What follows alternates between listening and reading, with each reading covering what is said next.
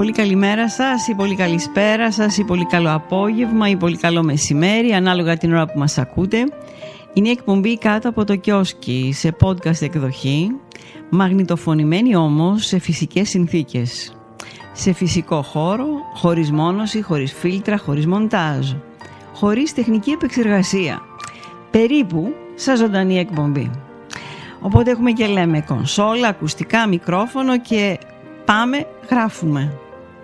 Και δεν ξεχνάμε όσα λέγαμε δεκαετίες ολόκληρες στην πολύ αγαπημένη ελληνική ραδιοφωνία.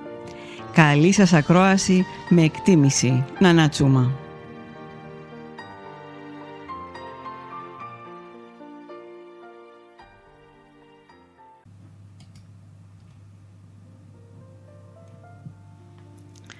Λοιπόν, σήμερα θα σας διαβάσω ε, το δεύτερο μέρος από ένα απόσπασμα ε, του βιβλίου της Όλγας Μοσχοχωρήτου με τίτλο «Μπορείς να αλλάξεις μόνο το παρελθόν σου» με τίτλο «Παράγκα μέρος δεύτερον».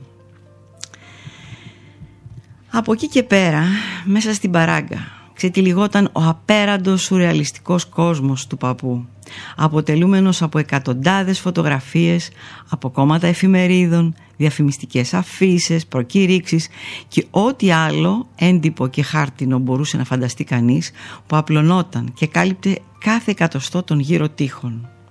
Εποχές επικαλύπτονταν, πρόσωπα έρχονταν και έφευγαν, νοήματα και πληροφορίες έδαιναν ανάκατα, παράξενες συγκατοικήσεις αποκαλύπτονταν. Η Βουγιουκλάκη να διαφημίζει με αστραφτερό χαμόγελό της την κολυνός. Ένας σκύλος να τραβά το βρακάκι ενός μωρού στην παραλία κάνοντας το κόπερτον απαραίτητο για την αντιλιακή προστασία. Ο μεταξάς να απευθύνει διάγγελμα στο έθνος. Ο πατακός με ένα μυστρή να εγκαινιάζει έργα. Το πουλί της 21ης Απριλίου να σκάει μύτη μέσα από ένα πασχαλινό αυγό ο Άρης Βελουχιώτης να μπαίνει νικητή στην Πάτρα, συνοδευόμενος από τον Γεώργιο Παπανδρέου. Η Φρυδερίκη να χαιρετάει το λαό της κατεβαίνοντας τις σκάλες ενός αεροπλάνου. Ο Νάσης και η Κάλλας με μαύρα γυαλιά, η πριγκίπισσα Σοράγια, η Γκρέι Σκέλη με την Καρολίνα Μικρή, ο Μοσκιός στο εδόλιο κατηγορουμένου με σφραγισμένα τα χείλη, ο Γρηγόρης Λαμπράκης να τρέχει μόνος του στη μαραθώνια πορεία, ο Γκαγκάριν στο φεγγάρι, ο Κένεντι με την Τζάκη να χαιρετούν τον Αμερικάνικο λαό όρθιοι στο ανοιχτό αμάξι λίγο πριν τη δολοφονία του. Ο Κωνσταντίνος και η Άννα Μαρία με σχέλι μαντήλι στο κεφάλι λίγο μετά το γάμο τους, όρθιοι και αυτοί σε ένα ανοιχτό αμάξι να χαιρετούν τα πλήθη και κυρίως τα σχολεία που είχαν μαζευτεί στην οδό Κορίνθου από όπου περνούσαν. Η ταπετσαρία συνεχιζόταν ατελείωτη. Οι δεκαετίες ισορευόνταν η μία πάνω στην άλλη, αδιευκρίνιστα, μα οριστικά και τελεσίδικα. Ο παππούς σπάνια αγόραζε εφημερίδες. Το διάβασμα της εφημερίδας ήταν απόλυτα συνδυασμένο με την καθημερινή επίσκεψη στο καφενείο της γειτονιάς.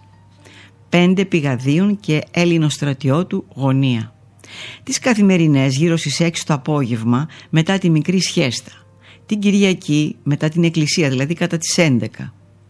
Η επίσκεψη διαρκούσε μια ώρα, το πολύ, ποτέ περισσότερο. Ο παππούς δεν έπαιζε χαρτιά ούτε τάβλη. Κερνούσε τον εαυτό του έναν ελληνικό καφέ χωρίς ίχνος ζάχαρης και διάβαζε τις τοπικές εφημερίδες. Την ημέρα των πατρών, τον ημερήσιο κήρυκα πατρών και την Πελοπόννησο. Παλιότερα και τον νεολόγο. Το απόγευμα της Κυριακής τον έβρισκε στην παλιά πολυθρόνα του σαλονιού να διαβάζει το εβδομαδιαίο τεύχος της εγκυκλοπαίδειας που αγόραζε ανελιπώς, ώσπου συμπλήρωνε τον τόμο και τον έδινε για δέσιμο. Λίγο πριν πεθάνει είχε φτάσει στο γράμμα γάμα και συγκεκριμένα στο λίμα γη. Κοίτα βρε παιδί μου πόσα δεν ξέρει ο άνθρωπος μονολογούσε με δέος μπροστά στον όγκο των πληροφοριών της δεκαετίας του 70. Το δέος που επέτεινε το ηλουστρασιόν χαρτί, οι έγχρωμες φωτογραφίες και η τελεσίδη της Σοφία της Δερματίνης με τα χρυσά γράμματα. Ποτέ σου δεν κατάλαβες πώς βρέθηκαν μετά το θάνατο και των δύο, της γιαγιάς και του παππού, τόσα φύλλα εφημερίδων να καλύπτουν τους πάτους ντουλαπιών, συρταριών, κομμωδίνων, μπουφέδων και συναφών επίπλων, όταν αδιάκριτα μα αναγκαία βάλατε χέρι στα σωθικά του σπιτιού και τα δικά σας. Αποφασίσατε τότε να αφήσετε την παράγκα όπως ήταν, χωρίς να πειράξετε τη σουρεαλιστική ταπετσαρία των τείχων. Την ταπετσαρία που έγινε τελικά βορρά στο χρόνο και στις στάλες της βροχής. Στάλες που διαπερνούσαν αργά αλλά σταθερά το στρατσότ χαρτό, το φθηνό ξύλο και αέρας που στέγνωνε και συνάμα ξεθόριαζε σταδιακά το τυπωμένο χαρτί ώσπου αυτό έγινε σκόνη και συνάντησε τα υπόλοιπα από τα πριονίδια που εμφανίζονταν από το πουθενά παρά το συνεχές σκούπισμα.